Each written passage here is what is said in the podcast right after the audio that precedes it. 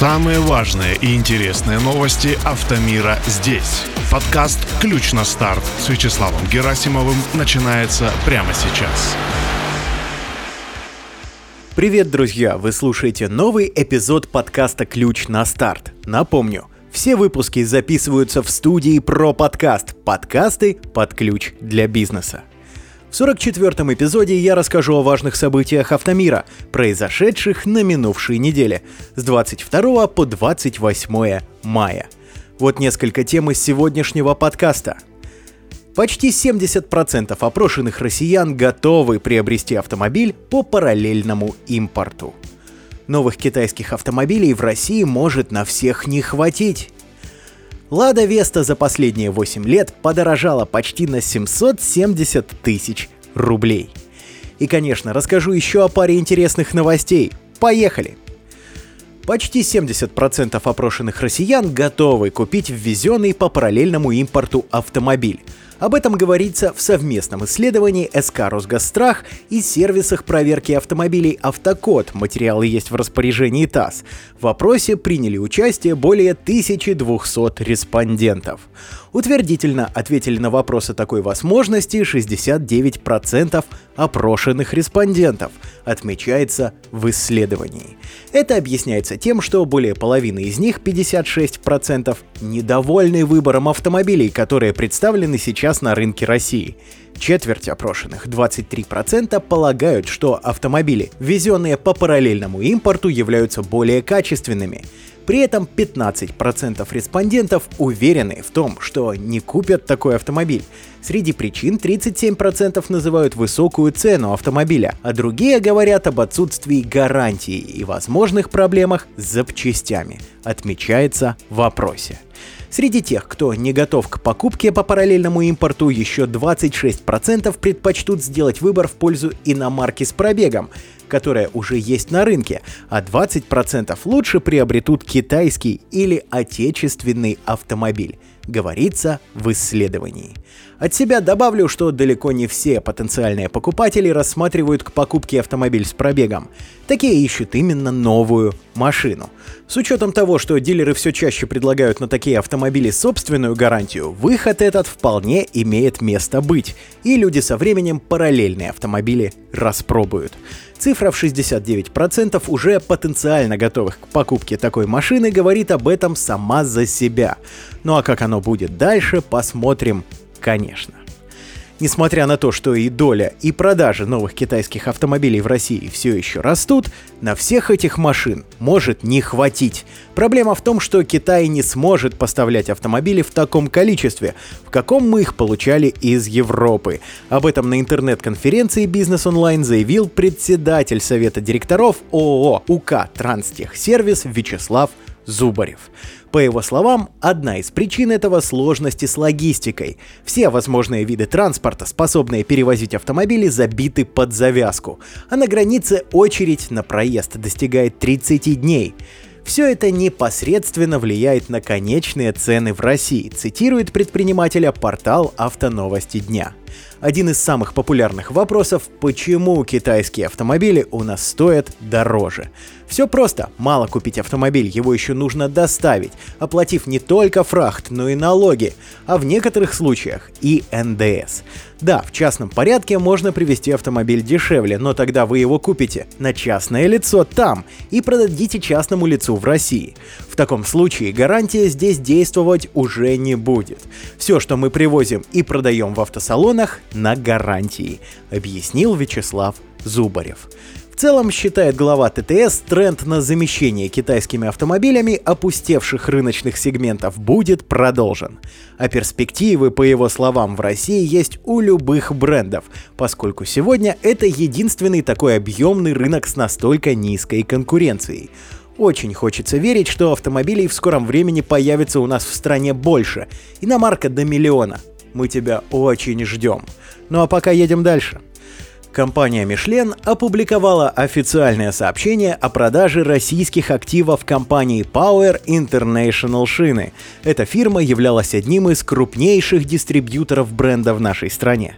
Основным приобретением инвестора стал завод «Мишлен» в Давыдово мощностью до 2 миллионов покрышек в год, пишет журнал «Авто.ру». Помимо шинного бизнеса, инвестор стал владельцем компании Камсо СНГ, которая занимается гусеницами и шинами для спецтехники. Шинный концерн отметил, что сделка одобрена российскими властями, но ее сумму не называет. По заявлению Мишлен, свои рабочие места сохранят 250 сотрудников компании в России, в основном в Давыдово. При этом желающие покинуть компанию смогли это сделать, как утверждается, на хороших условиях. Мишлен назвала уход с российского рынка важной вехой в истории, так как присутствовала в стране с 1997 года.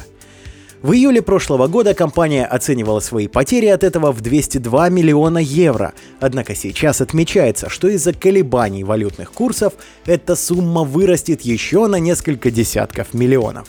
Мишлен считают, что изменения не повлияют на финансовый прогноз на 2023 год. Какая судьба ждет завод Мишлен, пока неизвестно.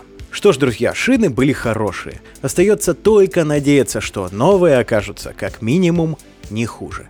Едем дальше к очень интересной новости. Портал Кьюта посчитал, с 2015 года Лада Веста подорожала почти на 770 тысяч рублей. 25 мая АвтоВАЗ опубликовал стоимость рестайлинговой Лады Весты. Базовой назначена хорошо упакованная комплектация «Комфорт», за которую дилеры будут просить 1 миллион 239 тысяч 900 рублей. Между тем, в распоряжении редакции Кьюта есть полные прайс-листы от 25 ноября 2015 года, когда впервые стартовали продажи этой модели. В 2015 прекрасном году 106-сильный седан Lada Vesta Comfort стоил 570 тысяч рублей. Первое подорожание случилось через полгода, машина стала стоить 582 тысячи. В сентябре 2017 года автомобиль перешагнул через отметку 600 тысяч и стал стоить 607 900 рублей. В апреле 2020 через отметку 700. Но с апреля 2021 года покупателям пришлось отдавать больше 800 тысяч рублей, а именно 804 900 рублей. Что было дальше, мы и так с вами прекрасно знаем. Ситуация начала меняться молниеносно. И вот к чему мы пришли. С момента своего рыночного дебюта флагман марки Lada прибавил 768 900 рублей. Но справедливости ради стоит заметить, что после нынешнего обновления наполнение самой комплектации стало заметно богаче. Остальные выводы делайте сами. И еще одно уточнение. В список базового оснащения обновленной Лады Весты за 1 239 900 входит полностью светодиодная оптика, фронтальные подушки безопасности, антиблокировочная система тормозов, регулируемая рулевая колонка и запуск двигателя кнопкой, плюс электрические стеклоподъемники всех дверей и электропривод наружных зеркал. Продолжают список обычный кондиционер, охлаждаемый, перчаточный ящик и дисковые тормоза задних колес. За дополнительные 49 тысяч можно заказать пакет плюс, куда входят центральный подлокотник, дополнительные регулировки сидения водителя, окрашенные наружные зеркала, обогрев ветрового стекла и задний парктроник. Ну, песня. Кстати, до конца этого месяца должны стартовать продажи новой Лады Весты. Дилеры уже принимают заказы на модель. Как рассказали российской газете «Влада Прагматика», интерес к машине растет. Испытываю двойственные чувства от этих новостей. С одной стороны, возобновление производства и продаж Весты – событие долгожданное. Его действительно ждали многие. Но 1 миллион 239 тысяч 900 рублей лично я пока никак не могу это принять ждем ту самую стадию принятия и отправляемся к финальной новости. Портал «За рулем» серьезно изучил китайский Volkswagen под названием Jetta VA3, копию седана Volkswagen Polo, который выпускали у нас. И заметили много отличий, сейчас обо всем расскажу. Под капотом VA3 работает полуторалитровый атмосферный двигатель мощностью в 110 лошадиных сил.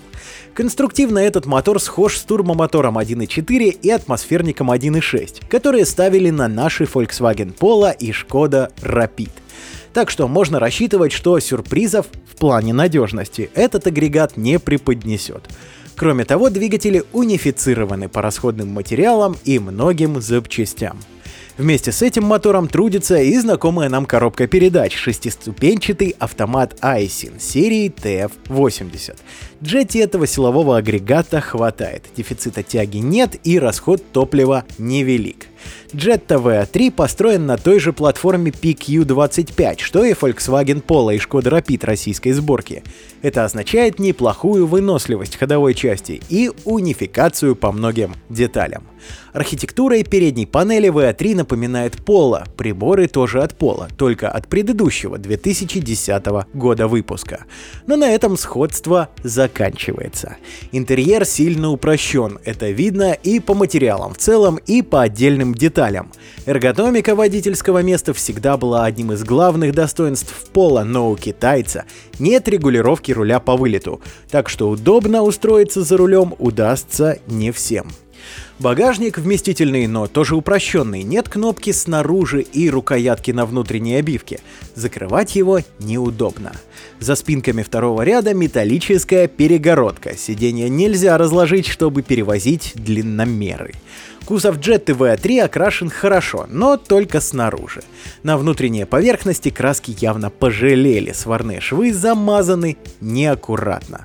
Сэкономили и на шумоизоляции. На тыльной стороне капота голый металл. Китайская Jetta V3 хоть и очень похожа на наш Volkswagen Polo и Шкоду Rapid, но все же не их полная копия. Скорее, упрощенная и удешевленная версия. Но это вовсе не значит, что Jetta V3 дешево стоит. Базовая версия Enjoyment с пластиковым рулем, простым отопителем и отсутствием каких-то обогревов оценивается в полтора миллиона рублей. Более продвинутая Glory в миллион семьсот, миллион восемьсот. Возвращаясь к новости о Весте за миллион двести тридцать девять девятьсот, печаль как-то поспадает – когда слышишь про китайский поло за миллион семьсот тысяч рублей. Друзья, выбирайте с умом и холодным сердцем. А на этой неделе у меня тем временем все. С вами был Вячеслав Герасимов, подкаст «Ключ на старт». Напоминаю, все анонсы и важные автомобильные события недели публикуются в телеграм-канале и в сообществе подкаста ВКонтакте. Называются они само собой «Ключ на старт». Ищите в поиске мессенджера и соцсети. Спасибо за внимание, удачи на дорогах, пока.